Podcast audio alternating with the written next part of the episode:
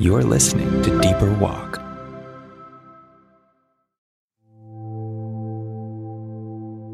Subversive Transformation by Winn Collier. Titus 2:15 You must teach these things and encourage the believers to do them. You have the authority to correct them when necessary. So don't let anyone disregard what you say. Crete was a thoroughly pagan society, a resort destination for aristocrats and financial tycoons. Drowning in greed and self absorption, the small city island off the coast of Italy was consumed with high stakes and fast times. If you weren't a power grabber, Crete was not your kind of town.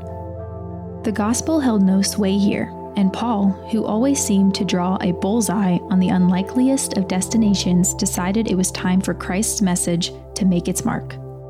And he thought Titus was just the guy to lead the operation. Titus's task was simple, singular ignite a movement that will transform the hearts, minds, and culture of this pagan people. It was no small order. Titus must have felt a bit overwhelmed. Paul left a few instructions, directives Titus was to pass on to those he would influence. What do you imagine Titus thought as he read the words? Have self control. Don't get drunk. Be disciplined. Love your family. Have integrity. Did I already mention not to get drunk? Did Paul not get that the Cretans only understood two things muscles and cash? Wouldn't Titus need to organize a political alliance to influence public opinion or raise the capital to provide economic means to play hardball the way that the Cretans were used to seeing it done? Apparently not. His words were as clear as they were simple love well, have good character, be honest at your job. Perhaps Paul knew God's transforming work happens in small, quiet, and subversive ways. Perhaps Paul knew that if the church allowed the systems of this world to pull us onto their turf, using power and control as our means of engagement, we would end up with much of what the modern church has now become. We are fat with resources, organized to efficiency, and comfortably self sufficient. Yet, with all this in our supposed favor, we are weak in spirit, often removed from the very people God would have us impact, and rarely do we experience genuine, God breathed transformation.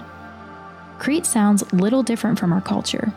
Perhaps we should return to Titus and Paul's straightforward words. What if we radically loved and truly forgave? What if integrity defined us, character shaped us, and there was never any question of where our loyalties lie? What if, rather than forcing our way in, we gave ourselves away? What if we made smaller demands and had quieter voices? What if we had larger hearts consumed with a more radical grace? We might see transformation, the subversive type. Dig deeper. Read Titus 2. This has been Deeper Walk, the devotional series from Relevant. For more Deeper Walk content, including our daily email, visit relevantmagazine.com.